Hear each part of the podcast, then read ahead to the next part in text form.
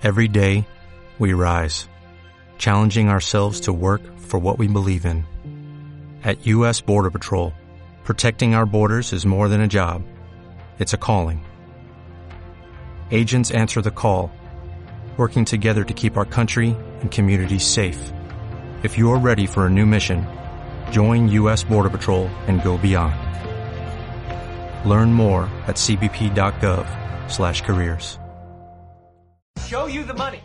Bienvenidos a Finet Talks. Porque los mercados son conversaciones.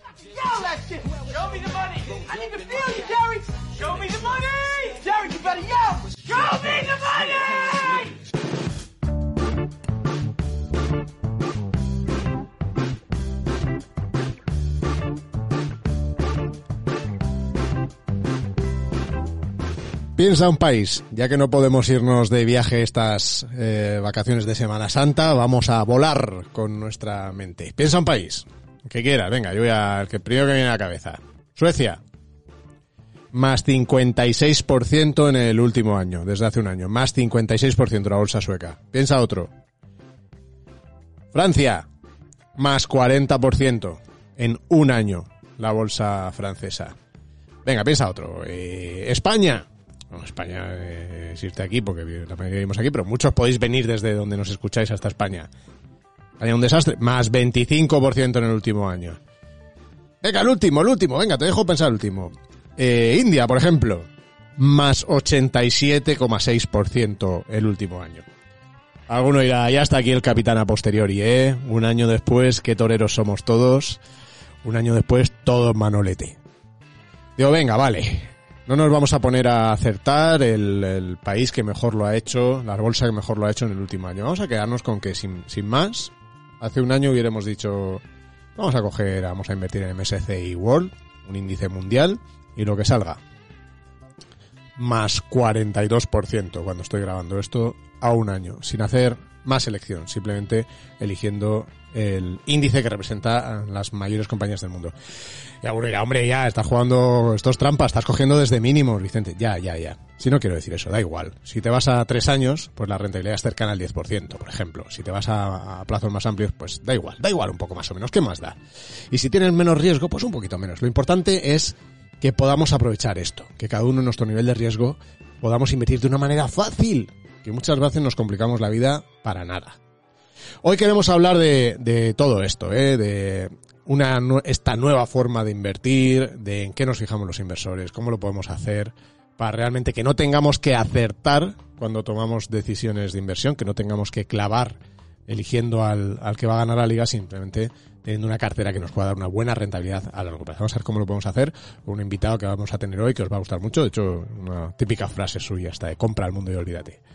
Antes de, antes de eso, eh, recuerdo que este Finet Talks, este podcast, lo hacemos el equipo de contenidos de Finet. Ya sabéis, Asun Infante, Sara Rivas, Antonio Villanueva, que también lo produce, y este que se habla, Vicente Baro. ¡Empezamos! ¿Qué pasa, Antonio? Hola, Vicente. Eh, 42% simplemente dice, voy a comprar una cosa así de la bolsa mundial, 42%, desde hace un año, ¿eh? que es mínimo, que yo soy un listo. ¿Esto que esto, esto, es para que nos demos latigazos o cómo va esto? ¿Para, ¿Por no haber aprovechado el momento? No, y realmente no lo quiero hacer así, ¿eh? que, que ya, yo, ya me lo sé, ¿no? Estás cogiendo desde mínimos justo para ilustrarlo. No, lo que quiero mostrar es que si, si tú haces aportación, si haces inversión periódica, si aportas todos los meses y demás, vas a evitar, por ejemplo, que hace un año estuvieras pensando en vender, como mucha gente que el año pasado vendió, simplemente tú vas a seguir con tu ritmo, pa, pa, pa, pa, pa, dando pasitos y, y mira qué bien. Y al final pues haces un camino y no te pierdes rentabilidades como estas que mucha gente, recordemos que eh, en, en, marzo del año pasado hubo muchísimas salidas de dinero, en concreto en España de fondos de renta variable, por ejemplo, que se que han perdido todo esto, ¿eh? Y ahora Ojo. entrando, ahora entrando. Y ahora entrando. ahora entrando a porrón. Que le, ¿Tú sabes cuál es la que más ha subido el último año? ¿Sabes cuál es? ¿Te refieres de, de, de bolsas? ¿De entradas de dinero? De bolsas, de no, bolsas, de, de, rentabilidad de, a un año. ¿Sector o de, o de país, o geográfico? País. país. Sí. Eh, eh, no. Brasil. No. no. A ver, Asun y Sara, no busquéis en Google, que como no os veo estaréis buscando. A ver, la bolsa más rentable del último año. A ver, Sara, ¿cuál crees que ha sido la bolsa más rentable del último año? Desde hace 52 semanas. Sara está tímida. Venga, yo, yo voy, yo voy. Voy a decir Rusia, no sé, por lo de las vacunas. No, Rusia no, Rusia no. Estaba apagado, estaba apagada. Estabas apagada. No sé, venga, eh, yo qué sé, por no irme a muy lejos. España. Esta- No, Estados España Unidos. no. Estados Unidos tiene que ser el De plan. coña. Estados No, Unidos. eh, Estados Unidos no, pero Estados Unidos el Russell 2000, que sobre todo recoge compañías pequeñas y medianas, más 102%, ¿eh? A un año. En un año. Ha du- en un duplicado, año en un se ha, año. se ha doblado. La verdad es que estas cosas... eh, no, eh, Vietnam. Ah, Vietnam. Nunca lo hubiera dicho. Vietnam, que es un destino. ¿Habéis estado en Vietnam? Lo tengo No, pendiente no. en la lista. Ha- Pues mira, Hanoi. No, Hanoi Hubiera en Vietnam. este verano, pero Pues- me No da que viajes es- no tocan. La capital de Vietnam es Hanoi, sí, Vicente. sí. Era un chiste. Pero Hanoi, pero. ¿cuál es el chiste? Hanoi estado. Hanoi está. Vamos a dejar a, el humor a a los, profe- a profesionales. Oye, No, no, pero es que esto que os he dicho son Sí. a un año, ve, pero es que a tres años pff, las cosas es una cosa loca también. O sea, que es que realmente, pues eso, que no la cosa no es de acertar y cogerte Hanoi que ha subido un 130% en el último año la bolsa vietnamita, no, no es eso. Es, pues eso, tener una carta diversificada que poco a poco pues eh, no, no te comas, no, no te asusten tanto las caídas, pero tampoco te vuelvas eh, loco ahora, por ejemplo, con esta subida, ¿no? Simplemente mantener el plan, ¿no? ¿Bien? Estupendo. Venga. Yo, ahora después volvemos con el tema eh, fonditos, indexados, volvemos con el tema aportaciones eh, mensuales, pero yo vengo a hablar de otra cosa. Ah, muy bien. No iba a decir radicalmente distinta, pero no, venido aquí, hablamos de finanzas y de economía. Vale. Eh, antes de nada, disclaimer, estamos grabando el martes porque uno tiene derecho a vacaciones también, ¿eh? Qué morro, Y se ¿eh? coge unos días estas eh, mañana y pasado y otro. Bueno, a ver, que para vosotros quizás sea ayer conforme escuchéis esto. O mañana. O antes de ayer si. Vicente lo publica viernes. Mm. O quizás hace tres semanas de esto porque esto es un podcast es que cada uno lo escucha cuando sale de las narices. O sea, esto es como, hay saltos temporales, o sea, que esto es como perdidos, ¿no? En, en podcast de... Correcto. ¿Y sabes lo que hace la gente también? ¿Qué Eh, hace? Las narices, pues nos da un me gusta en iVoox. ¡Vamos! O unas estrellitas en Apple Podcast cuando quieren. Claro. Cuando quieren se portan bien con nosotros. Anda, Bueno. porfa, anda. Manolas, un regalo así Porfa. de Pascua. En vez de un huevo de Pascua, en vez de un huevo de Pascua nos dais unas estrellas de Pascua. Sí, porfa. Y además, animadme un poquito que estoy un poquito así, que no sé, estoy contento y triste. Aparte es igual, a ver, me voy de vacas y todo lo que sea, pero estoy con, con triste o tristento. Se puede decir. Vengo a hablar de algo que hacía tiempo no hablábamos y que es un clásico, billetitos. Anda. De lo de 500 solo voy a decir la parte triste. La de que la de todos los meses, el número de billetes de 500 euros en circulación, en mínimo desde 2002, da igual en qué mes leas esto, ¿vale?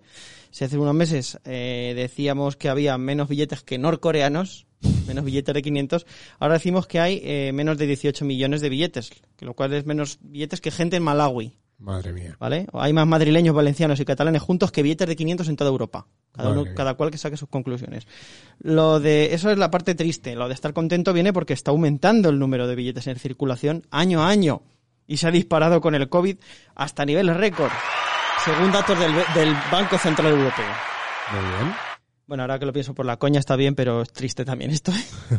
es dinero que no se está invirtiendo. Algo, así que definitivamente no estoy tristento, estoy Diego Tristán. Oye, pero eso es... Ha dicho otro Te ha gustado, ¿eh? Te ha sí, gustado sí. Pero, pero una cosa, eh, porque yo hace que no toco un billete, yo no sé cuánto, ¿eh? Yo soy el plastiquito para acá, el móvil, lo otro... ¿Y eso por Anda, amigo. ¿Quién los tiene? ¿Quién Anda, los tiene los billetes? Pues mira, pues mira, te, te comento un poquito. a lo mejor, porque no sé, a lo mejor vosotros estáis con el billete todo el día, pero es que yo no... No, no, no. Yo no lo toco, ¿eh? O sea, yo pago con el móvil todo. ¿No? Y a- encima ahora que han bajado mínimos de en, to- en un montón de comercios, bajan mínimos para pagar con tarjeta, pues ya. Los tiene Asun. Tiene los billetes No, Asun. los tiene, los tiene Antonio guardados. Claro. Tocan, pero están guardados. ¿Qué- ¿Dónde están los billetes? Pues mira, Antonio, cuéntanos. te cuento. ¿Dónde están? En mi casa no, desde luego. A finales de 2020 Ajá. había billetes de euro en circulación por valor de 1,43 billones de euros. A finales del año pasado. Toma que ya. esto significa es un incremento del 11% respecto a 2019. ¿Y dónde están? 11% más de billetes en circulación en plena pandemia. Esto, en- además, además, para más INRI, en 2020 lo que ha hecho ha sido du- duplicar esa tasa de crecimiento, porque normalmente suele ser de media un 5% lo que sube cada año, Mm, eh, en pandemia ha subido un 11%. Mm, Eh, de hecho, ¿sabes cuándo fue más alta también esta tasa de crecimiento de billetes? mm. Cuando lo de Lehman Brothers, en 2008. Cuando hay miedito, la gente, billetito. ¿Cómo O sea, que la gente se hace un fajo, lo- le pone una goma. Exacto. Pero, por otro lado, como tú bien has dicho, las operaciones de retirada de efectivo en cajeros se han hundido un 31,25%. Y el importe ha caído un 18%, así según datos del Banco de España. También tenemos un montón de datos que ya los habréis ido viendo durante todos estos años del efectivo se hunde, el efectivo Claro. se hunde. Claro. Eh, evidentemente, por coronavirus y preferencia por el pago con tarjeta para reducir el tema de riesgos, pues la gente va pagando menos. Y hay ya mil cajeros menos de un año para otro en España, ¿eh? Mm. También. Mil cajeros menos, pero ¿y los que va a haber menos? Porque que esto no va a... Se mueve menos dinero, pero hay más dinero en circulación. Ué, esto, ¿esto es difícil es? de entender, ¿eh? ¿Cómo es, cómo es eso? Twin Peaks. Twin Peaks dice el otro. Expediente X, Vicente, por Dios. ¿Cuál era la de Twin Peaks? Eh, no, no te la puedo tar- tararear. no es muy tarareable. Bueno, ¿Qué ha pasado entonces? paradoja de los billetes. Efectivamente nos encontramos en un mundo en el que cuanto menos billetitos necesitamos para pagar, más billetitos se ponen a funcionar. Y esto no es de ahora, viene de 2007. Para el Banco Central Europeo hay dos explicaciones claras. Para- voy a parar lo que me está dando una, una- un rollo que me está... Eh, para el Banco Central Europeo hay dos explicaciones claras. Eh, la primera es sencilla, la demanda exterior de divisa, el porcentaje de billetes fuera de la zona euro sube año tras año. O sea, No, se, pide más de, fuera. quiere ir. Los japoneses Esa a lo es mejor una. vienen o lo que sea, quieren tener billetes. Exacto, esa es una, pero la de menos. La que más es que la gente guarda sus billetes en efectivo a modo de ahorro en casita, a modo de depósito. Mm. Eh, además es que encima los tipos de interés negativos, que ya lo hemos repetido muchas veces, y la baja inflación desde hace años, hace que el coste de oportunidad de tener las sacas de rázago con el símbolo del euro, en este caso, eh, pues no, no es muy alto ese coste de oportunidad. O sea, no cuesta tanto como, como antaño tener dinero en casa, por desgracia. Ujú. Eh, sumado que ahora con el COVID, al optar por pagar con tarjeta, dejamos más efectivo en casa en vez de sacarlo a dar una vuelta. Ujú. También se ha percibido en el estudio que cuanto mayor es el valor, el valor del billete, más se usa como depósito de valor, aunque esto ya lo sabíamos, pues bueno, desde los tiempos de Julián Muñoz, una cosa así. Joder, el otro día, el, otro día en el podcast pasado tuvimos aquí a Rafa Ortega eh, de, de la cartera permanente y tal, ¿os acordáis? Sí. Y, y, eh, y viendo su timeline el otro día retuiteaba una encuesta de un usuario que desconocía y era algo así como decía, si, si te dijeran ahora que puedes guardar una de estas cantidades durante 50 años, ¿qué elegirías, no? Y daba 500.000 euros, no sé cuántos lingotes de oro o no sé cuántos bitcoins o algo así, ¿no? ¿De verdad? La caja, la caja. ¿Qué, qué lo te- qué tendrías y dónde lo tendrías, no? Yo Sí, cojo los lingotes. Los lingotes, ¿no? Sí, yo cojo los lingotes. Tú, Asun, ¿qué cogerías? ¿Lingotes, el, bit- el bitcoin o los billetes? No puedes tocar, ¿eh? ¿Pero cuánto dinero has dicho? Que Me parece, es que lo voy Es a que buscar. depende ¿eh? del no, no, dinero. di- disertar que mientras tanto si lo son busco. Yo voy a lo seguro. Si Yo, son o sea, mil- lo seguro no, a lo físico que pueda tocar, en este caso los billetitos. Tú los billetes. Sí.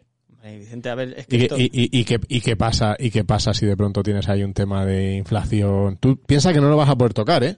Eh, eh, Palmado. Has palmado. has palmado, pero has palmado, pero como un cosaco. O sea, ese es el, ese es el rollo. Estoy aquí llevando a ver si lo encuentro. Pero mi perfil Es de que, ojo, Mira, mira, mira, aquí está, 50 aquí está, mira. años, Vicente, Vicente, el Pero ¿y perfil... los oros, Asun? Los oros. Claro, es decir, digo, el perfil de riesgo varía dependiendo de la cantidad. Si me dices 500.000, oro seguro. Si me dices 1.000 euritos, a Bitcoin. Vamos a hacerlo, vamos a hacerlo que eh, tal cual. Mira, es Alfin Libre, es el usuario en Twitter que hizo la encuesta, Alfin Libre-IF, y dice, hagamos un experimento. Puedes elegir entre 500.000 euros, 500.000 euros, ¿vale? Ah, de Diez- dinero. 500.000 euros. A ti te, escucha, Sí. 500.000 euros, 10 kilos de oro o 10 bitcoins, ¿vale? Dice, la opción que elijas será tu único patrimonio cuando te jubiles. Ni ahorros, ni vivienda, ni pensión, no tienes nada más. ¿Qué elegirías?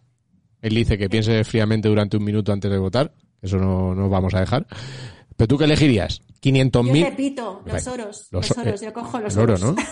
sí. Es que es interesante Pero se supone ¿eh? que están a un precio similar, ¿no? Las, las tres opciones. No sé. O sea, en el Hombre, momento en el que se hace la encuesta. sí. 10 kilos, no sé, no- o no, pero da igual. O sea, ¿tú qué elegirías? Ya te digo, ¿eh? Puedes elegir. Eh, eh, lo único, cuando te jubiles, lo único que vas a tener. Si es 500.000 oro, ya lo he dicho. Vale, vale, bueno. O sea, tenemos entonces a... Es verdad, es verdad, por ejemplo, Bitcoin, yo no me la jugaría ni de Ni coña. de coña. Ni de No. coña. Y oro, eh, sí, es verdad que es verdad que el oro en cualquier momento te puedes ir a cambiarlo, ¿no? Eh, Claro. Y al precio del, del valor del dinero de ese momento. ¿Y de aquí a cuántos años ha dicho? De ¿Se- se aquí, no, dicho? aquí lo que dice me parece es que hasta que te jubiles. Dice, su único patrimonio cuando te jubiles. Hasta que me jubile puede haber quebrado el Estado y los billetes irse al garete. O sea que tú eres oro, pero de, ca- no oro de cabeza, oro de cabeza. Yo creo que también, yo no soy, yo no, yo, yo, A ver. yo no soy un superorero, yo no soy un superorero, No me he pero, oído, ¿no? Pero es... No, Pero- no ¿qué, ha- qué habéis dicho por ahí? ¿Qué has dicho? ¿Qué has dicho? Digo que a ti te quedará mucho, pero a Vicente no tanto. Buena, buena, buena. Madre mía, qué crueles. Vale, pues nada, nos quedamos con el oro todos y menos Asun que se queda. La, la verdad es que esto, si hubieras hecho con, el- con dólares y con, y con oro o con Bitcoin, pues claro, el drama sería total si hubieras elegido la opción en efectivo, ¿eh? O sea que... Bueno, estos temas son interesantes, pero ahora vamos a ir con una entrevista que todavía es más interesante. Mucho más interesante y con, y con, y con una persona que nos lo va a explicar de una manera muy sencilla, además, ¿no? Esta, bueno, pues este, eh, esta forma de invertir, esta, esta forma de hacer más sencilla la inversión y cómo lo aborda él. No te aburres escuchando a este hombre, ¿eh? No te No te aburres. aburres. No te Tiene- aburres. Es, Eh, es- es directo. es directo. Es directo y es así. Eh, así que vamos a escuchar ya nuestra entrevista de la semana.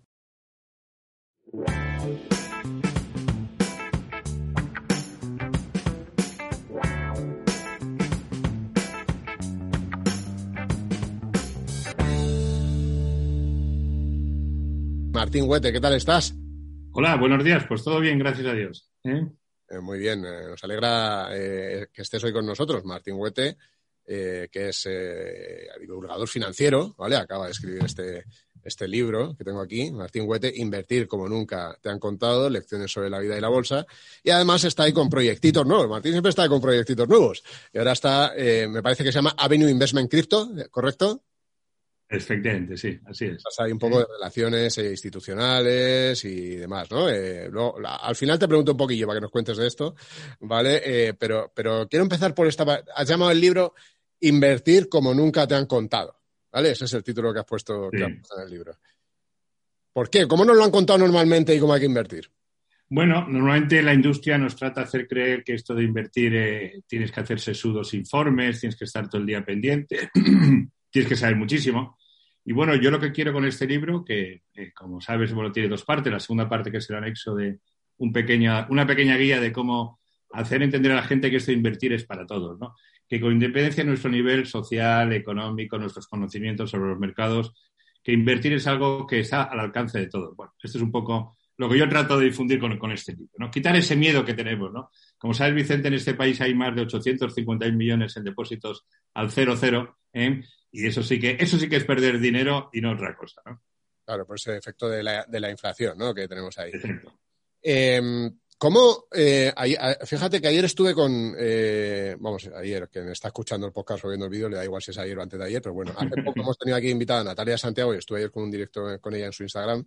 Y teníamos una diferencia, ¿no? Porque yo decía, para mí lo más importante es empezar a invertir cuanto antes, aunque sea en un producto malo, para empezar a aprender. Y ella decía, no, primero tienes que tener cultura, un poquito de cultura financiera antes de empezar a, aprender. ¿Tú, ¿Tú qué dirías? Bueno, yo creo que es que la cultura financiera eh, necesaria para darse cuenta que invertir es para todos es muy pequeñita, la que uno necesita, ¿no? No necesita nada más que, que interiorizar eso, la importancia de la inversión sistemática, la importancia de gastar menos de lo que uno ingresa, que parte, digamos, de ese colchón que va generando, efectivamente lo dediques a colchón, porque la vida da muchas jornadas, pero que el resto lo inviertas en una cartera diversificada, global, que abarque todas las zonas geográficas del mundo, todos los tipos de activos y sobre todo que fundamentalmente esté basada en bajas comisiones. ¿no? Y eso es- está al alcance de cualquier persona. Cualquier persona que tenga Internet y que tenga un mínimo conocimiento de cómo funcionar, pues lo puede hacer. O sea que no, no hace falta saber mucho para eso. Sí, ahora eh, hay, hay un tema en el que la última vez que estuvimos en varios cultos y yo no estábamos de acuerdo, que te voy a lanzar ahora. que es, yo, eh, ¿tú crees que, porque mucha gente, eh, venga, interioriza el tema de la inversión y dice, es verdad que tengo el dinero parado, que tengo que sacarle rentabilidad, pero lo que está fuera del banco me da miedo, ¿no? Sí, bueno, es cierto, en este país existe el síndrome de Estocolmo bancario, eso es una cosa que yo creo que necesitaremos una generación, ¿no? Para que la gente se cuenta, pero es que afortunadamente en Internet, y no solamente donde el sitio donde yo fui cofundador, ¿no? Que eso es como ser de Chamberí para toda la vida, ¿no? Pues hay gestores automatizados, hoy asesores online, incluso yo, vuestra propia, digamos, página, pues realmente eh, da herramientas para que cualquier persona pueda ser asesorado y, pueda empezar a invertir, ¿no? es que además todas estas sociedades, digamos, que están fuera del mundo bancario, están reguladas por la CNMV, son exactamente igual de, solventes, exactamente igual de, que no se tener ningún problema que un banco, ¿no? Pero efectivamente la gente le cuesta lo de salir del banco, ¿no? Es algo curioso, la gente interioriza que el banco no es que sean, yo siempre digo lo mismo, no es que sean demonios venidos del Averno, ¿no? Aquí a castigarnos, pero lógicamente ellos tratan de vender los productos y los servicios que les interesan a ellos, que no son los que te interesan a ti. ¿no? Básicamente, esa es la trampa, ¿no? Y, te- y- y tú ahí, o sea, porque mi punto es, yo le digo a la gente, mira, aunque sea con un producto de tu banco, pero empieza a invertir.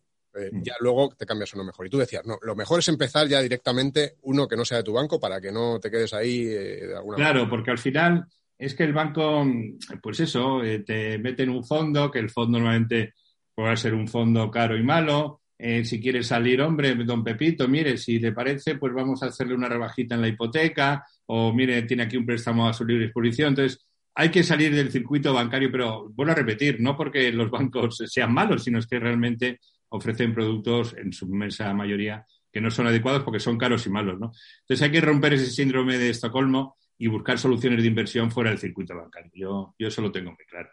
Mm, que cada vez hay que cada vez hay más y luego Claro. aparte de los costes, ¿no? Que- Claro, es que claro, la gente tiene que interiorizar que las comisiones, que es algo que bueno, que la gente dice, bueno, como al final te lo quitan del valor liquidativo, pues parece que no existen, ¿no?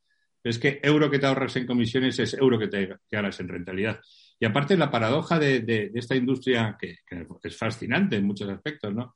Que se demuestra que a largo plazo menos del 10, 15% de los fondos que nos venden baten a su índice. Entonces, bueno, pues ¿para qué voy a comprar un, un producto caro y malo cuando hay alternativas mucho más baratas que al final en redunda en mayor rentabilidad?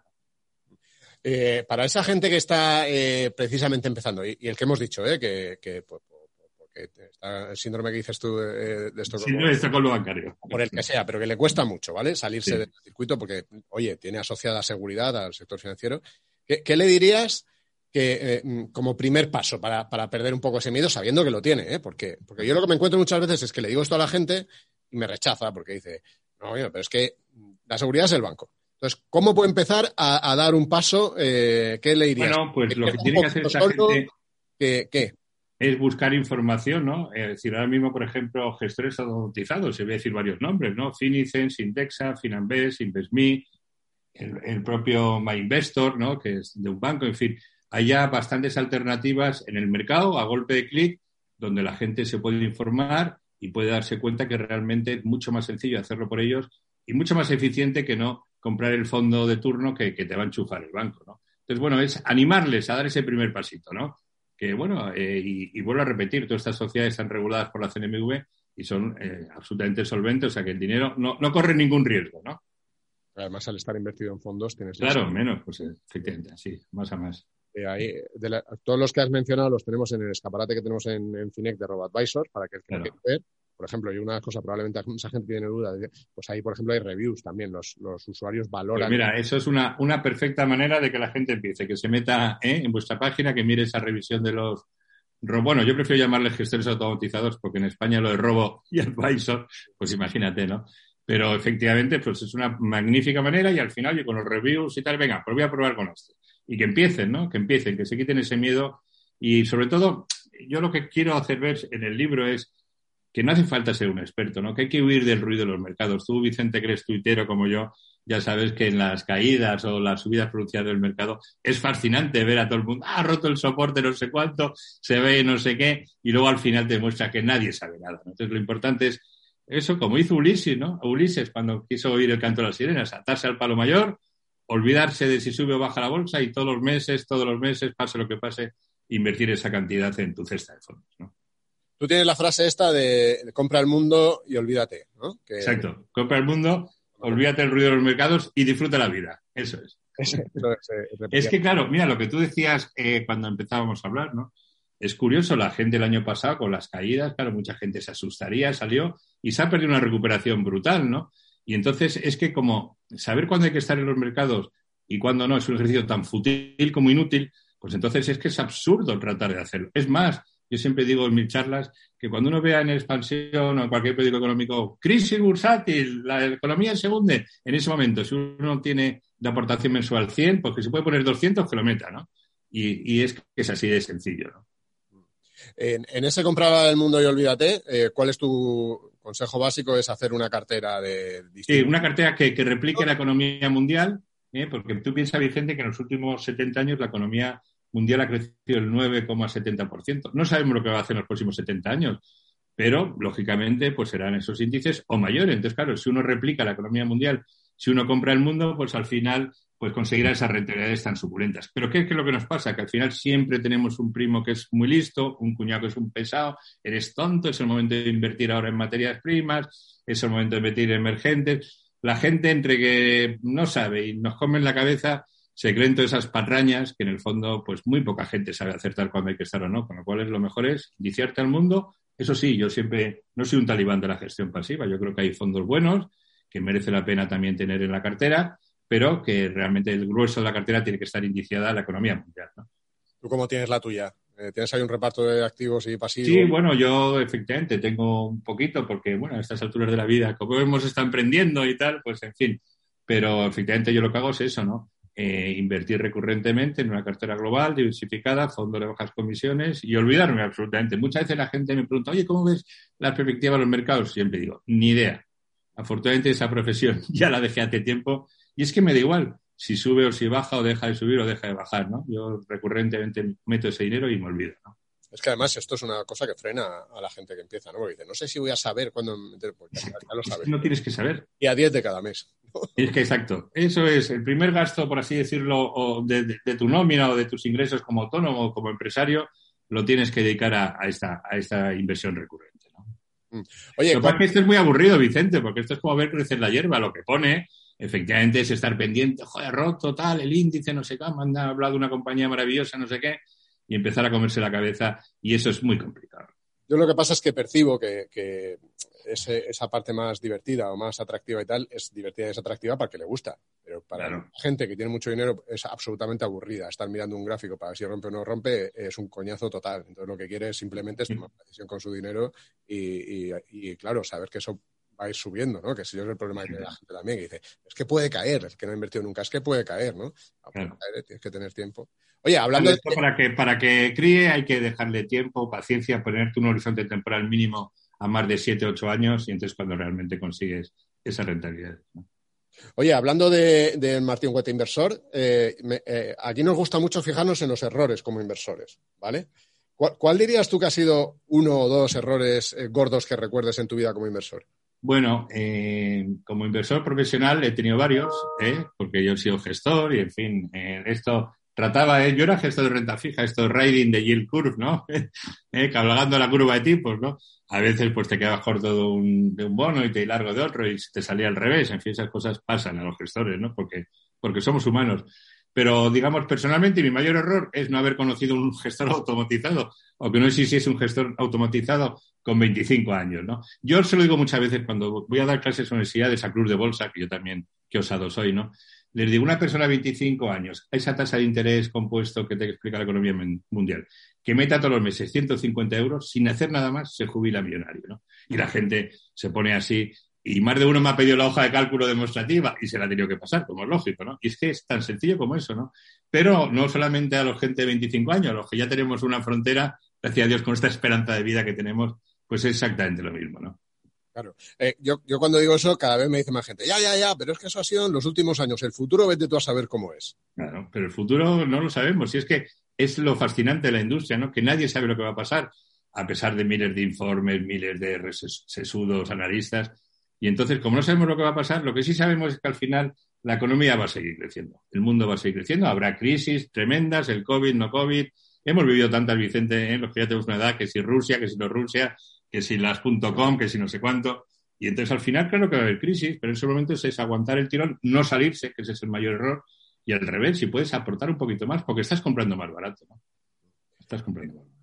Nos queda poquito tiempo. Te voy a hacer dos preguntas. Tú, como has, como has fundado un robo-advisor, en este caso, y, has estado viendo ahí, oye, imagino que habrás estado pensando, ¿qué comisiones ponemos? ¿Qué comisiones no ponemos? Imagino que habrás estado en ese proceso, ¿no?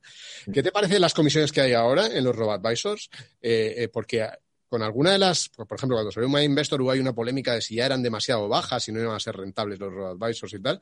¿Tú crees que hay margen todavía que sigan bajando un poquito más o que ya este es el nivel en el que... Bueno, este es un, un negocio absolutamente de economía de escala. Eh, una vez que cubres costes fijos, realmente euro que te entra, euro que va ganando, que sea poquito, perfectamente alcanzar, digamos, esos volúmenes es complicado. Es complicado porque España es un país muy difícil por el síndrome estocolmacario, el B2C, lo que es el negocio directo al consumidor, es caro. hay que ser paciente, hay que ser muy honesto, en fin, y bueno, hay muchos robo-advisors que efectivamente parece que están en una carrera desbocada, ¿no? De, correr, correr y correr. Y yo creo que el negocio de la gestión de activos, ya sea digital o físico, como sea, necesitas paciencia y mucha tranquilidad, ¿no? Eso es un poco, lo tengo claro. Pero bueno, sí, yo creo que se podrán bajar todavía un poquito más en cuanto los volúmenes, digamos, suban, ¿no? Pero bueno, no dejamos de ser una gota en mitad del océano, o sea que, que todavía queda tiempo. ¿eh?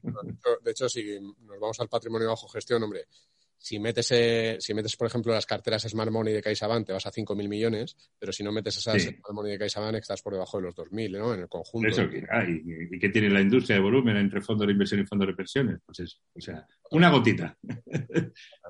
Oye, para, para terminar, eh, tema Bitcoin, que es que está súper caliente sí. y vosotros, eh, pues como decía antes, eh, habéis puesto en marcha un proyecto nuevo, un fondo, en un principio para inversor sí. cualificado, ¿no? Sí. ¿Cómo lo ves tú? Porque, joder, seguro que la gente que te dice, pero ¿dónde vas, Martín? Pero si esto ya está en 50.000 en el Bitcoin, si está súper caliente. Bueno, eh, yo creo que es que la gente con el mundo de las criptoactivos, yo me gusta más llamarle criptoactivos más que criptodivisas, hay un mundo fascinante, ¿no? Por ejemplo, hay protocolos, protocolos DeFi, ¿no? Que son, digamos, de finanzas descentralizadas, donde replican, digamos, en este nuevo mundo, vamos a llamarle de Matrix, lo que es el funcionamiento de cualquier bolsa, de cualquier exchange de divisas, a unos costes mucho más baratos y encima te reparten dividendos, ¿no? Yo creo que esto es imparable. El Bitcoin, pues no sé lo que pasará con él, pero bueno, hay analistas que dicen que va a llegar a 300.000, a un millón, pero es que da igual. Bitcoin, digamos, es la punta del iceberg de todo el movimiento cultural, todo el movimiento que va a cambiar absolutamente el paradigma de cómo nos movemos, ¿no? O sea, eso yo lo tengo muy claro. Y efectivamente, yo dentro de esta carterita pequeñita que tengo, bueno, pues voy metiendo también mis 50 euritos a una cestita donde tengo Ethereum y tengo Bitcoin, ¿no? Por, no meterme en más líos, ¿no? Y efectivamente yo creo que también eh, lo que es importante para el inversor darse cuenta que, que los criptoactivos se han convertido, digamos, en una clase de activos, ¿no? Dentro del mundo de la inversión alternativa, ¿no? Y al menos para gente que tenga un patrimonio, bueno, más o menos, entre un 1 y un 5% de su asset allocation debería estar aquí en estos activos. Eso, eso lo tengo también claro. ¿eh? Yo mi, mi, duda, la metáfora que a veces eh, me hago es, eh, no sé si los criptoactivos acabarán siendo a los activos normales lo que, es, lo que los eSports a los deportes normales, ¿no? Porque sí, sí. he visto como una nueva generación lo que ha ido si directamente a los eSports, hombre, te gusta el deporte porque te gusta, pero quiere decir que está centrada y le dedica mucho tiempo eso. Y yo para, como tenemos a oyentes con más y menos cultura financiera, también más o menos cultura financiera eh, criptoactivera, digamos así, eh, a mí la metáfora que me gusta mucho, que es la que digo cuando se habla de criptoactivos, es eh, un Picasso, ¿no? Eh, un Picasso, comprarte el Picasso entero, pues nadie, está al alcance de muy poca gente, ¿no? Ahora, si ese Picasso se hace trocitos, digamos así, sí. y, y, y, y se, se, tokeniza, ¿no? Que es eso, al final es hacer sí. trocitos que le dan derechos. Eso sí, sí, sí. Pues tú puedes tener un trocito de un Picasso. Eh, Efectivamente, así es, así es. Y aparte es un nuevo mundo, yo también ponemos siempre el ejemplo. Esto es como comprar parcelas a los indios ¿eh? en, en, en, que estaban en la zona de Manhattan en el año 1600, ¿no? No sabemos si vas a caer en la Quinta Avenida o en el Soho, pero que al final hay que tener una patita en este nuevo mundo, sin duda. Eso es muy recomendable. ¿No? Fenomenal. Pues mira, te voy a hacer la última que me la pide nuestro productor, que es Antonio, que Antonio, él, él se define a sí mismo como el cena oscuras. O sea, Dale recuerdos de, mi parte. Es, es, un señor que ahorra todo lo que puede. Eh, por gusto de ahorrar, no porque lo necesite, sí, sí. por gusto de ahorrar. Entonces él siempre me dice que le pregunta a los invitados del podcast un consejo de cena oscuras. ¿En qué son ellos cena oscuras? ¿En qué hacen ahorro extremo? Digo, a lo mejor Martín no. Pero ¿darías algún consejo de cena oscurismo, eh, Martín? No, yo para eso soy muy, me, me, creo muy poco las falacias esta. Es el momento de invertir en CNE, es el momento de invertir en cuál, no, yo eh, consejo de inversión en cena oscurismo, no, yo soy muy transparente, yo creo que, que eso, cartera global, diversificada, comprar el mundo, bajas comisiones e inversión sistemática. Así es sencillo. Así aburrido, pero tremendamente eficaz. Bueno, lo que me pide es una cosa que sea de ahorro, de ahorro total, ¿eh? O sea, que no, no me compro ropa para ahorrar, y la llevo seis años. Pero... Bueno, bueno, yo la verdad es que sí, muchas veces que yo soy muy, me encantan los, los, las cosas text y tal, ¿no? Muchas veces me tengo que cortar la mano porque siempre estoy dispuesto a cambiar de teléfono o a cambiar de historia y digo, Martín, ¿pero para qué? O sea, córtate la mano, ¿no? O sea que sí, me tengo que cortar la mano en ese tema, efectivamente, más de una vez. ¿eh? Bueno, fenomenal, Martín. Muchas gracias por estar hoy con nosotros. Un placer estar con vosotros siempre. Quien ¿eh? lo haya leído todavía, si sale en, en, la cámara, que yo soy un poco patán para esto. Aquí está Martín Huete, Invertir como nunca te han contado. Es un libro que ha escrito eh, Martín con Deusto eh, y que os recomiendo echar un vistazo porque, porque además es divertido, entretenido. ¿eh? Y uno aprende de finanzas al final, pero también aprende un poco de cómo han sido la vida de, de una persona dentro del sector financiero con responsabilidades estos últimos años. Muy bien. Así que nada, gracias, Martín. Muchas gracias a ti. Un abrazo fuerte. Hasta luego.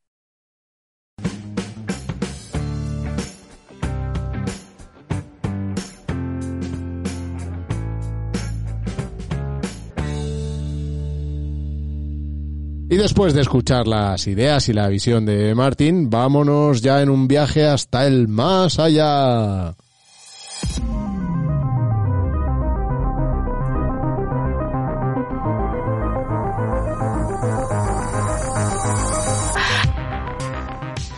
¿Qué, qué te traes del más allá esta vez, Sara? Pues yo hoy os traigo un titular de celebración. Los fondos indexados cumplen nada más y nada menos que 50 años. Es cierto que no lo harán hasta julio, pero los compañeros de cinco días han querido adelantarse y hacer un repaso a sus inicios. Los fondos indexados, que claro, lo que no lo sabemos ya, yo por lo menos pienso que ha sido el, el mayor cambio en el mundo de la inversión y lo que más está modificando la forma en la que mucha gente toma decisiones de inversión, sobre todo el mundo anglosajón, pero que habrá muchísima gente que diga un fondo indexado, pero eso qué es lo que es. Vamos a aplicárselo un poco, ¿no?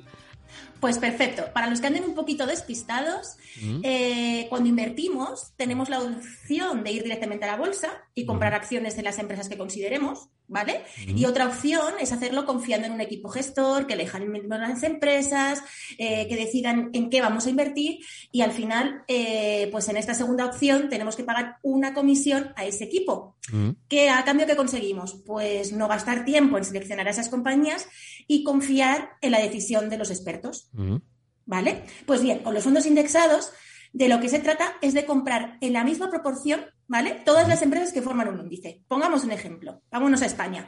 Con un índice, eh, un indexado del IBEX 35, compraríamos las 35 empresas que lo forman, con la misma proporción. Con este movimiento, ¿qué ocurre? Pues nos exponemos al mercado de manera diversificada, rápida, y encima nos ahorramos dinero en las comisiones, porque como no hay un equipo que tengamos que, a la que tenemos que pagar para hacer esa labor de selección, pues es más barato. Bueno, hasta ahí, hasta ahí bien. O sea, para los que ya lo superáis, pues disculpa, pero hay mucha gente porque no lo sabe todavía. Y, siempre hay que recordarlo. Siempre Claro, hay que recordarlo. Es que eh, eh, lo que no podemos es desenganchar. ¿eh? Porque si no, mucha gente que necesita llegar y conocer otras formas de inversión, si no explicamos las cosas, le perdemos. ¿Vale? Entonces, eh, esta es la idea de explicar todo, que, que efectivamente tiene esa ventaja. Oye, tú simplemente compras un producto y con ese producto tienes lo que haga la bolsa. Lo que decíamos al principio, eh, no, no, ya aquí no se trata de elegir a ver si ganan más que la bolsa. No, vas a hacer exactamente lo mismo que la bolsa. Si sube la bolsa, va a subir lo mismo. Si cae, va a caer lo mismo. O sea, que esa es un poco la idea. ¿Qué más nos cuentas, Sara? Pues bueno, contaros os voy a contar cosas, pero también voy a hacer que me las contéis a mí. Toma. Esto va a ser un poquito la revancha del test de final de año, Vicente. Sí, viene bien. Pues- Para, escu- escu- un segundo, para la gente que no escuchó el test de final de año, fue un concurso que hicimos en el que yo hice cinco preguntas. eh, a, a Antonio y Sara, Asun se, se libró porque estaba de vacaciones. Eh, Antonio acertó tres de las cinco. ¿Y Sara acertó cuántas? Eh, cero, pero porque quise acertar cero. O sea, yo lo hice aposta. Yo salí, gua- yo salí guapo, pero porque había otro más feo que yo. Exacto. No por A otra cosa. ver, Exacto. todo era que yo no quería responder lo que respondía Antonio. Y entonces en algunas, por cambiar la respuesta, porque Ya, sabía que estaba mal y ya, no copiarme, ya. pues al final. ¿sabes? Venga, que aceptamos el reto. Aceptamos el reto. Vamos allá. Vale, a ver, el que primero lo sepa es el que se lleva el punto. Aquí- Google.es. Aquí es lo- Qué, qué bien está hacer el podcast con el ordenador delante y el buscador. Sí, sí, total. Dale. Dale caña. Eh, no vale buscar. Y por supuesto, los que nos estáis escuchando también podéis participar. Yo A gané una gincana, yo, yo gané una gincana en mi pueblo eh, buscando en Google. En 2006 me gané un MP3, no digo más. Madre mía. Que no busques, no me hagas trampas. Venga, no me voy que te des. Venga, una, dos, tres. ¿Cuál fue el primer fondo indexado? Eh, Va- Vanguard, algo. No, fue uno de para un para un colectivo de para una aseguradora, pero no recuerdo exactamente de qué fue. ¿Cuál fue? Asun, Yo hubiera dicho uno de Vanguard también. El primero de Eh, Vanguard. Al los tres. Un fondo de pensiones para los empleados del fabricante de maletas Samsonite. Ah, pues ok. Pero no, pero no, pero no era de Vanguard. No, no, no, no. O sea, que he acertado yo. los tres. No, pero he O sea, acertado yo. Bueno, a ver. No, porque tú decías de una aseguradora ahí que no, no, no, no. No has dicho un, plan, un fondo de pensiones. Espera. ¿Mm? Nada, nada, que no te lo doy por válido. Mm. Aunque seas el jefe. Eh, Os doy un datito. De hecho, en los primeros años, los fondos indexados permitieron que millones de trabajadores accedieran a fondos de pensiones para su jubilación. Después, con la creación de los fondos cotizados, se generalizó todo a todo el público, al resto. Una Eh, Escucha, pero no, era, pero no era una aseguradora la que se le ofreció, vamos, a un producto de un fondo de pensiones de una aseguradora. Puede ser, ahí me pillas, Mm. Vicente, pero no has dicho la palabra clave que era fondo de pensiones y no te la pienso dar por válida. Mm. aunque me hagas el pino puente. Venga, una facilita. ¿En qué invirtió este fondo de pensiones indexado? Ay, esta no, esta sí que la, esta me la sabía, pero no me acuerdo. Es lo que he dicho antes, esta no me la sé. Glo- en el mundo, ¿no? A, a nivel global. Mm, No. en- Antonio, em, Era un sector, era un sector. ya, pues entonces yo, yo diré eh, super- eh, retail. pues en todas las acciones de la Bolsa de Nueva York. ¿Habéis fallado los tres? Ay, pues mira, esta vez, esta sí que la, esta la considero fallada. Espera, espera, la me- otra no. Me he, preparado, me he preparado esto para cuando... Que está, que está bien. Venga, que, que todavía Vamos, vamos, vamos, vamos. Sales peor parado que yo, Vicente. Eh, ¿Cuál fue su patrimonio de este fondo? Venga. Es que son preguntas súper chungas. Pero ¿qué hace dices? Que no, que Ahora, pero 50 si no sabemos la primera. pero no das ni opciones. Ni la segunda ni la tercera. Pensad un poco, estamos hablando de hace 50 años, eran trabajadores de Samsonite. Venga, venga. 10 millones de dólares. ¿Cuánto? 10 millones de dólares. Pero Vicente daba opciones, ¿eh? Aquí veo un poquito Eso de... es tajanoísta ahí. Venga, Antonio. Eh, eh, un millón, no, espera, menos, eh, yo qué sé, 500 mil dólares. Eh, Asun. Eh, cinco, cinco Vaya, billones. da igual, da igual. 6 mil millones de dólares. Joder. Y hoy en día, para que tengáis en cuenta, los mayores indexados del mundo tienen tamaños superiores a los 400 mil millones de dólares y Mm. siguen invirtiendo en Estados Unidos, en concreto en el SP500. Mm. Lo dice ahí, ha dicho, pensar Este que sí. son trabajadores como queriendo decir que, que se juntaron cuatro y lo hicieron. Que este sí, Joder, No, que no, este no. sí es de banco. Trabajadores me refiero de Samsonite, una gran empresa ya en eso hace cinco años. Yo o sea, veo aquí 50 años. inquina, odio, revanchismo. Sí, sí, sí, veo- no, está, veo- es una cosa, te veo... Venga, eh, venga. Pareces una candidata a las elecciones de Madrid. Esto es que no os leéis eh, los- las noticias de cinco días. Porque si os lo hubierais leído, todo estaba. No, no, no, no es que no la leáis, es que, es que no tomamos apuntes ni subrayamos las cosas, o sea, porque, porque yo la idea sí la tenía, pero vamos, fíjate. Y ya está, ya no hay más, ni una fácil. No, no, sí, hay dos más. Ah. Venga. Eh, una un poquito más complicada y otra más sencillita. Pero del En- mismo fondo, Sara. Sí, sí, sí, sí. Joder. eh, Vamos a palmar. Venga, os he dicho que invirtió en la bolsa de Nueva York, ¿vale? Sí, ¿En sí. cuántas acciones invirtió? 500. Joder, venga, más. Ma- más poco de- Más. Sí. 2000. Ah, que tú no vales. Venga, los otros. Tú ya has fallado, Vicente, no tienes una segunda oportunidad. 253. Es que, claro, es que entre, entre una y 300 mil, pues puede haber muchas opciones. Voy a ir buscando Mil. la noticia. Pues mira, es la que más te has acercado al precio justo, 1.500. Así que os podéis imaginar lo complicado que fue. De hecho, su éxito no fue inmediato y uno de los motivos fue que hacer el rebalanceo de tantas empresas y con la tecnología de aquel momento, pues no fue sencillo, precisamente. Y por último, una de actualidad que espero que más o menos eh, me tanteéis. ¿Cuánto mueven ahora mismo los fondos indexados? Aproximadamente. ¿Cuánto mueven ahora mismo fondos indexpesos? Pero yo qué sé. vi- ten- Tú eh, esto lo has leído hace cuatro días, Vicente. ya, pero no acuerdo. Lo tienes ahí en el fondo sé. del cerebro. Yo qué sé, billones.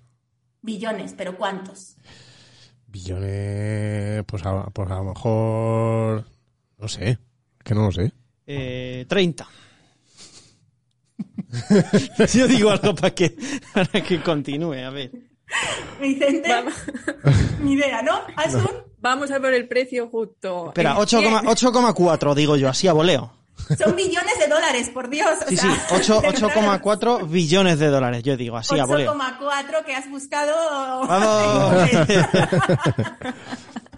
Pues bueno, Vicente, te tengo que decir que has hecho también 0 de 5. Hombre, claro. eh, eh, eh, es, que, es que, no, bueno, yo en realidad la primera la considero acertada. O sea, eh, eh, eh, porque es una aseguradora que hizo un fondo de, pen- de pensiones para, o sea, que, que ahí está, pero, y muy complicado, muy complicado.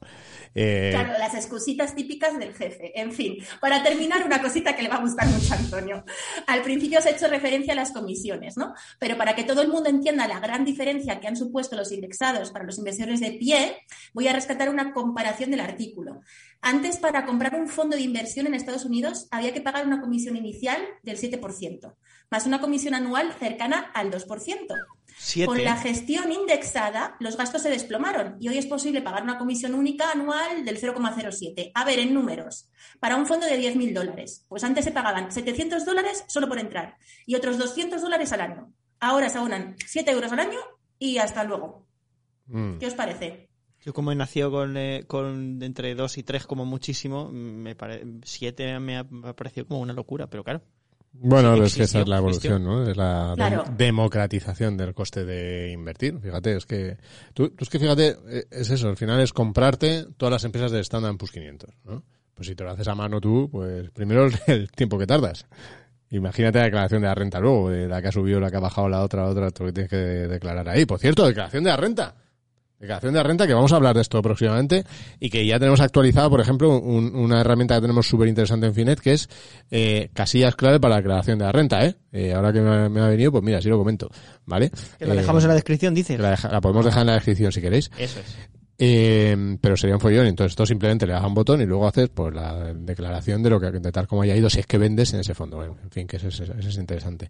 Lo que, Bueno, lo- voy, voy a terminar eh, diciendo una cosita más, ¿vale? Eh, En FINEC podéis iniciar la contratación a cientos de fondos indexados y encontrar un escaparate donde se seleccionan algunos de ellos. Así que eh, si estáis pensando en invertir de una forma fácil, sencilla, de otra manera, como nos ha contado Martín Huete, pues ahí va, eh, aquí lo tenéis. Promo- eh, podcast patrocinado por Finet. Fenomenal, pues vamos ya con la lista, la lista de Asun, que, que ya viene por aquí.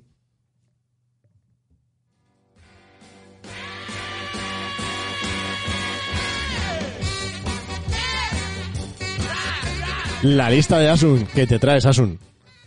Hola Vicente, pues mira, hoy vengo para contar un poco en la línea de lo que estábamos hablando. Eh, he estado echando un ojo por fines. ¿Mm? Me ha dado por echar un ojito y he estado un poco cotillando por nuestra sección de fondos y viendo un poco qué están haciendo nuestros usuarios. ¿Mm? ¿Qué están mirando? ¿Qué cosas están viendo, no? Eso es. Entonces, ¿qué me he encontrado yo en Finet? Pues me estoy encontrando eh, que cada vez nos gusta menos la marcha. Y es que he estado vi- viendo un poco eh, lo que va de año, las secciones más visitadas dentro de nuestro marketplace, que son las de RoboAdvisor o gestores automatizados y la de los fondos indexados. Entonces yo pienso, es porque ya no nos va la marcha, porque no queremos dedicarle demasiado tiempo, porque no le vemos beneficio en comparación con la gestión activa o por las comisiones. Es que puede ser por muchas cosas, pero esto se está popularizando bastante. Sí, es verdad que, es verdad que fíjate que si me dices hace tres años, hace tres años era todo lo contrario. O sea, tú te cogías a lo mejor los fondos más visitados o los, o los, o los escaparates que no teníamos entonces, pero bueno, si os hubiéramos tenido los escaparates más visitados en Finec y lo que salía era mucha gestión activa, ¿no? Y es curioso que parece que eso está cambiando, ¿no? Eso es, se está dando la vuelta. Así que, bueno, pues me eh, hoy os voy a traer una listita con estos fondos que más se están contratando en Finet, en concreto de los fondos indexados, que es de lo que, no- lo que os vengo a hablar.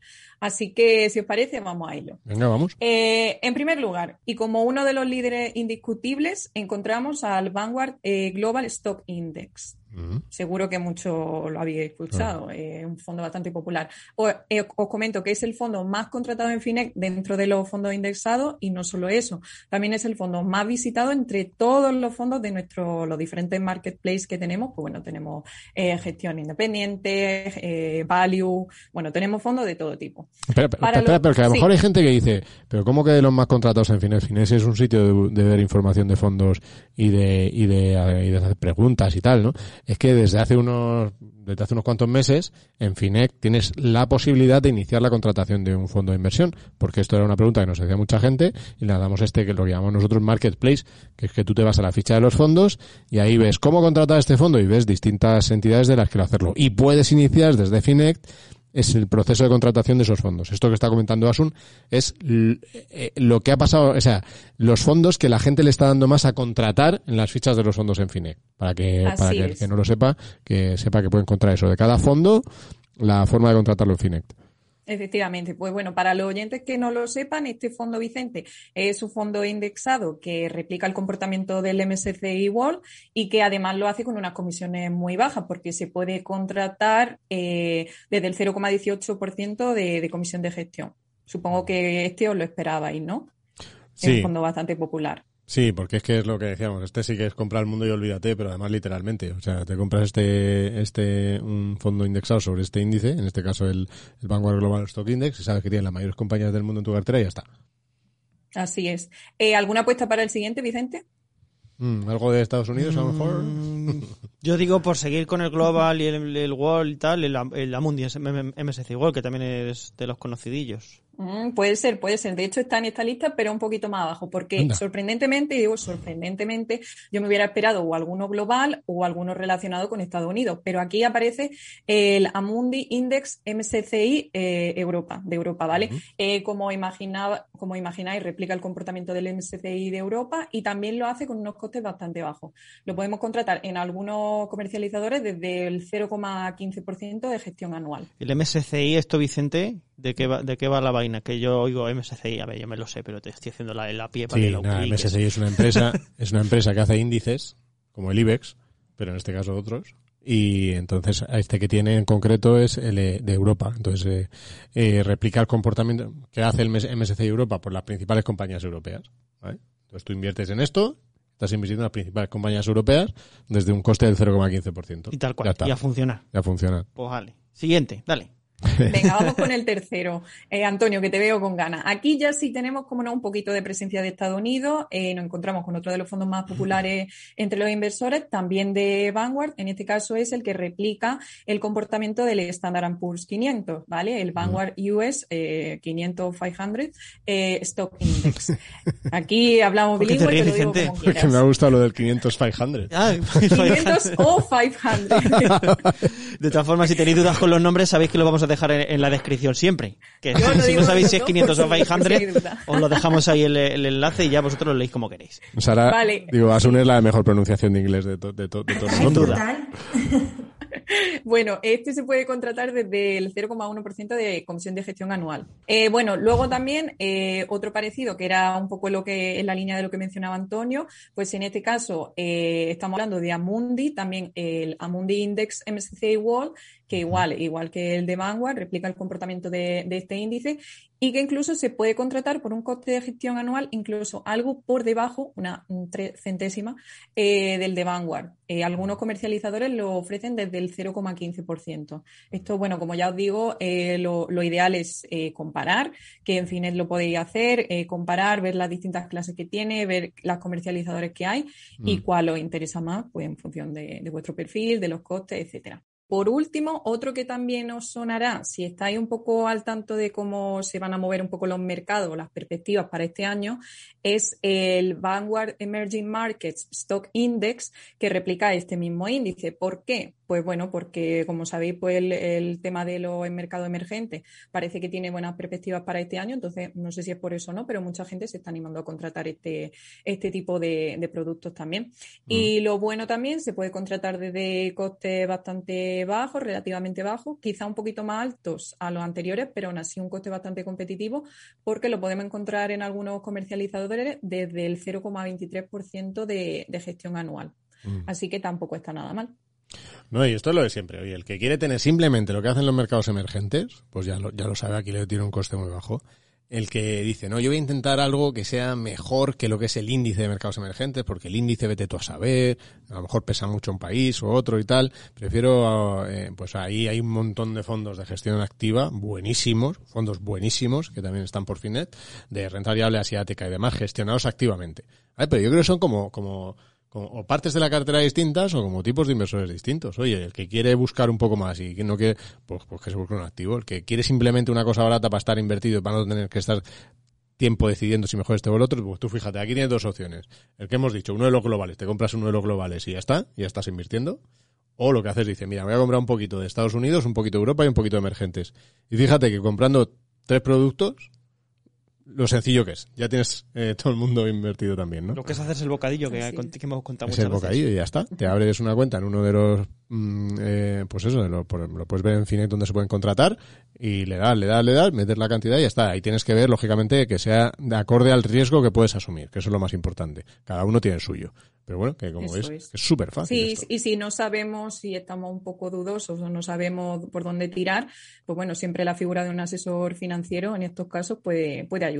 Exacto. O, o, o el que quiere solo fondos de gestión indexada, eh, y, lo- y pero no quiere hacer la selección y está pendiente de cuánto suben para, para, para equilibrarlos después, pues un robo-advisor.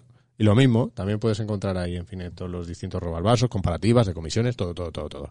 Así que bueno, ahí lo tenéis, ahí lo tenéis todo. Estarán pensando algunos de nuestros oyentes, pero qué pesados sois. Oye, pero es que es verdad, es que mola, es que lo tenemos ahí todo. Si esto lo habéis explicado 40 veces. Cansinos, que sois unos cansinos. Pero amigo mío, es que aquí hay mucha gente que va viniendo nueva, gente Mm. que gente que viene y gente que no sabe que Claro. lo- están los indexados están ahí. O sea, Claro, que claro, hay, claro. hay que de vez, en, de vez en cuando tenemos que recordarlo. Claro, claro, que está claro. muy bien. Claro, claro, es interesante. Eh, aunque últimamente, por cierto, eh, la gestión activa está superando por fin mucho tiempo después a la, a la indexada, ¿eh? que eso tenemos que hablar un día. De eso tenemos que hablar un día. Eh, así que muy bien. Nada, gracias Asun por traernos esta listita. A vosotros. Pues vamos con la pregunta de la vergüenza, si os parece bien, ¿no? Vamos ahí con esa, esa campanita. El shame, paseo de la vergüenza, Juego de Tronos. Ay, Juego de Tronos. Bueno, ¿qué, qué, cuál es la pregunta esta semana, Antonio? ¿Es interesante pedir un crédito para pagar otro? Ojo, No. ojo a la pregunta ahí, ¿eh? No, No. a- te sale a decir no, claro. evidentemente. Pero, ¿Mm? pero, ¿y si? ¿Y sí, sí? A ver, nos cuenta, este usuario nos dice en finet.com barra preguntas. Esta vez no ha venido por el 663-160-194. ¿No? No, no ha venido por Pero el... se- podría haber venido por ahí. Sí, podría haber venido por el 663-160-194, pero no ha venido. Ha venido por finet.com barra preguntas. Muy bien. Nos dice, estoy mirando la opción de pedir un crédito para pagar otro y ahorrarme intereses. Tengo un crédito de 17.000 euros al 6,95% TIN y 7,18 TAE, a pagar en 96 mensualidades. Mi deuda, mi deuda es de 15.000 euros y el nuevo crédito sería para pagar esa deuda, pero con unas condiciones del 3,25 y eh, 3,25 TIN, 3,50 TAE, es decir, prácticamente la mitad. Una cuota i- igual, eh, eh, una cuota igual a 70 meses, con lo que me ahorro intereses y meses. ¿Es esta opción interesante o se me escapa algo? ¿Tú qué dirías a, priori, Vicente?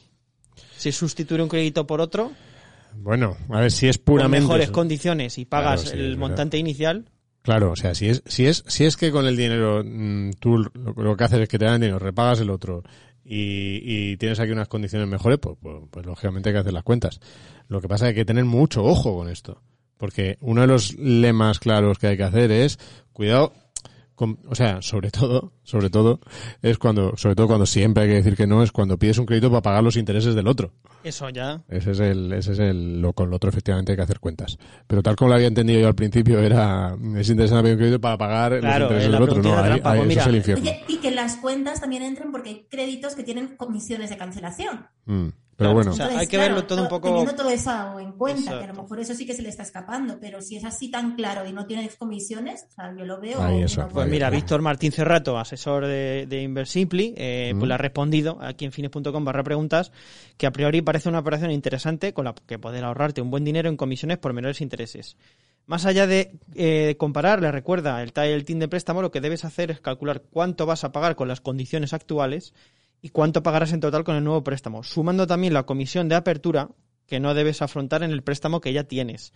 Con los datos que aporta, dice, dice aquí eh, Víctor, lo normal es que ahorres con el nuevo préstamo porque el tipo de interés es más bajo y también porque el plazo de devolución es menor. Siempre hay que ver las cosas, que mm, a priori no y luego sí, pero normalmente suele ser a priori sí y luego no. pero bueno, todo es mirar. claro. Y en realidad lo que puedes hacer es irte directamente a la entidad y decirle, oye, mira, es que tengo esta oferta, ¿me haces otra o...? Ah, bueno, claro. O sea que eso como con las hipotecas. Pero sí, o sea, yo sí quiero incidir en esto. Nunca, nunca, nunca. Yo sé que los oyentes de este podcast, por lo general, esto se lo saben. Pero que nunca es para pagar los intereses de otro préstamo, porque esa es la forma más rápida de irse a la quiebra Ah, bueno, sí, absoluta y total. Si, si es para sustituir un préstamo por otro, al final lo que estás haciendo es renegociar el, el, el préstamo. Estás que renegociando, pero cual, cambiando de, de actor. Eso es, eso, hay que hacer las cuentas y si te salen, por supuesto, para adelante. O sea que muy bien. Pues muy bien, vamos a ir ya casi cerrando con el consejo del Cena Oscuras.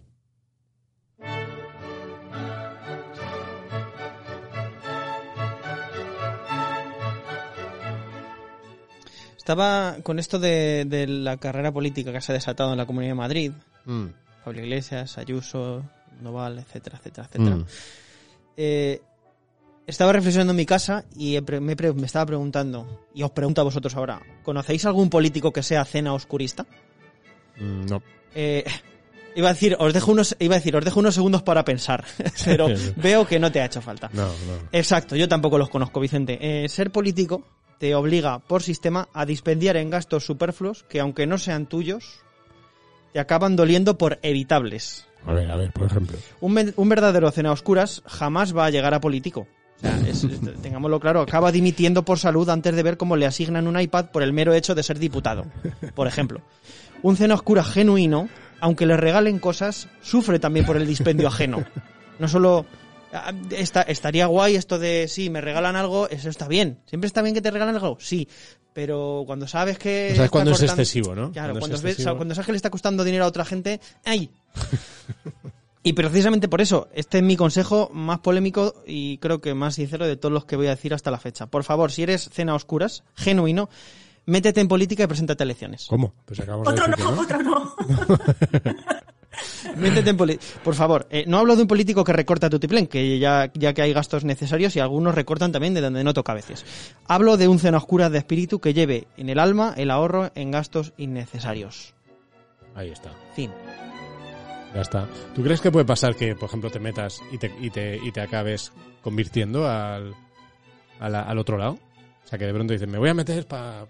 Y de pronto... "Uf, no, Si es una gastar". persona formada de espíritu cena oscurista. En mi nuevo curso, ¿te imaginas?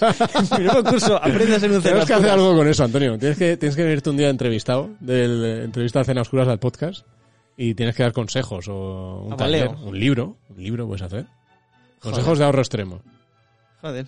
Eso tiene un tema, Yo ¿eh? lo veo, yo lo veo. Sí, y además se gana dinero, que eso está bien. tenemos, tenemos que tenemos que acostumbrarnos a preguntarle a nuestros invitados porque siempre nos dejan ahí un, con un tip interesante de cena oscurismo. Así que nada, bueno, fenomenal. Ahí estamos con este consejo de la semana, ya sabéis, bien los cena oscuras, que, que la política puede ser vuestro camino también, por supuesto. Así que Por vamos a, favor, hacen falta más cenas oscuras en la política española. vamos a terminar con la canción que cada semana elegimos para, bueno, pues así no, pues irnos a casa. Por ahí no sé caso. Pero Vicente, qué faltada, ¿no? Te traía, te traía yo aquí un temazo. Hmm, Un temazo. temazo. Sí, sí, tal cual. Mira, Ah, muy bien. Si es que esto no puede fallar. Esta es de las que yo... Esta es moderna, ¿eh? Esta te la has bailado tú. Esta sí, sí, sí. Una de las mejores canciones de la historia, tal cual. De Ver, Bittersweet Symphony, de 1900 en 1997. ¿Por qué has elegido esta, Antonio?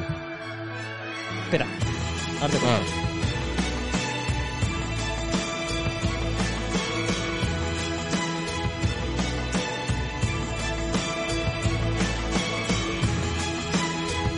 ahora sí te cuento. cuéntame, sí, bueno, hasta que empiece el hombre a cantar. Eh, porque la, la letra dice, ahora mismo el señor estaría entrando, Richard Ashcroft, a explicarte por qué es una sinfonía agridulce esta vida. Intentas llegar a final de mes, eres un esclavo del dinero y luego te mueres. Yo te llevaré por el único camino por el que he ido. Bueno, luego le dice no se queda la independencia financiera, la tasa de ahorro, el interés compuesto y demás. Eh, la traigo por eso, básicamente. Oye, pero es bastante común entre, entre muchas canciones el rollo de que no llego a fin de mes. ¿Eh? Es Sí. un tema ahí que... Pasa que el consejo que te da él es que te drogues, pero por eso te digo que mejor que pre- prefiero prefiero eh, reinterpretarla, por así decirlo. Madre mía. Ahí está. The Verve, Bittersweet Symphony.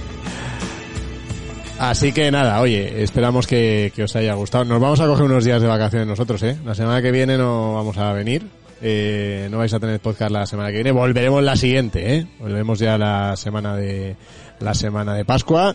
Nos encontraréis por aquí. Porque se va el productor de vacaciones y se va el conductor, ya Claro. está. Y, y a Sunisara, bueno, podrían hacerlo a Sunisara. Lo- a- a- ahora lo hablamos. ya, sí No, eso. no, no, no, pobrecita, no la vamos, a descansar, vamos a descansar eh, unos días y así volvemos con mucha más energía. Así que nada, oye, que paséis unos días lo, lo mejor posible eh, y que nos vemos a la vuelta. Gracias a todos.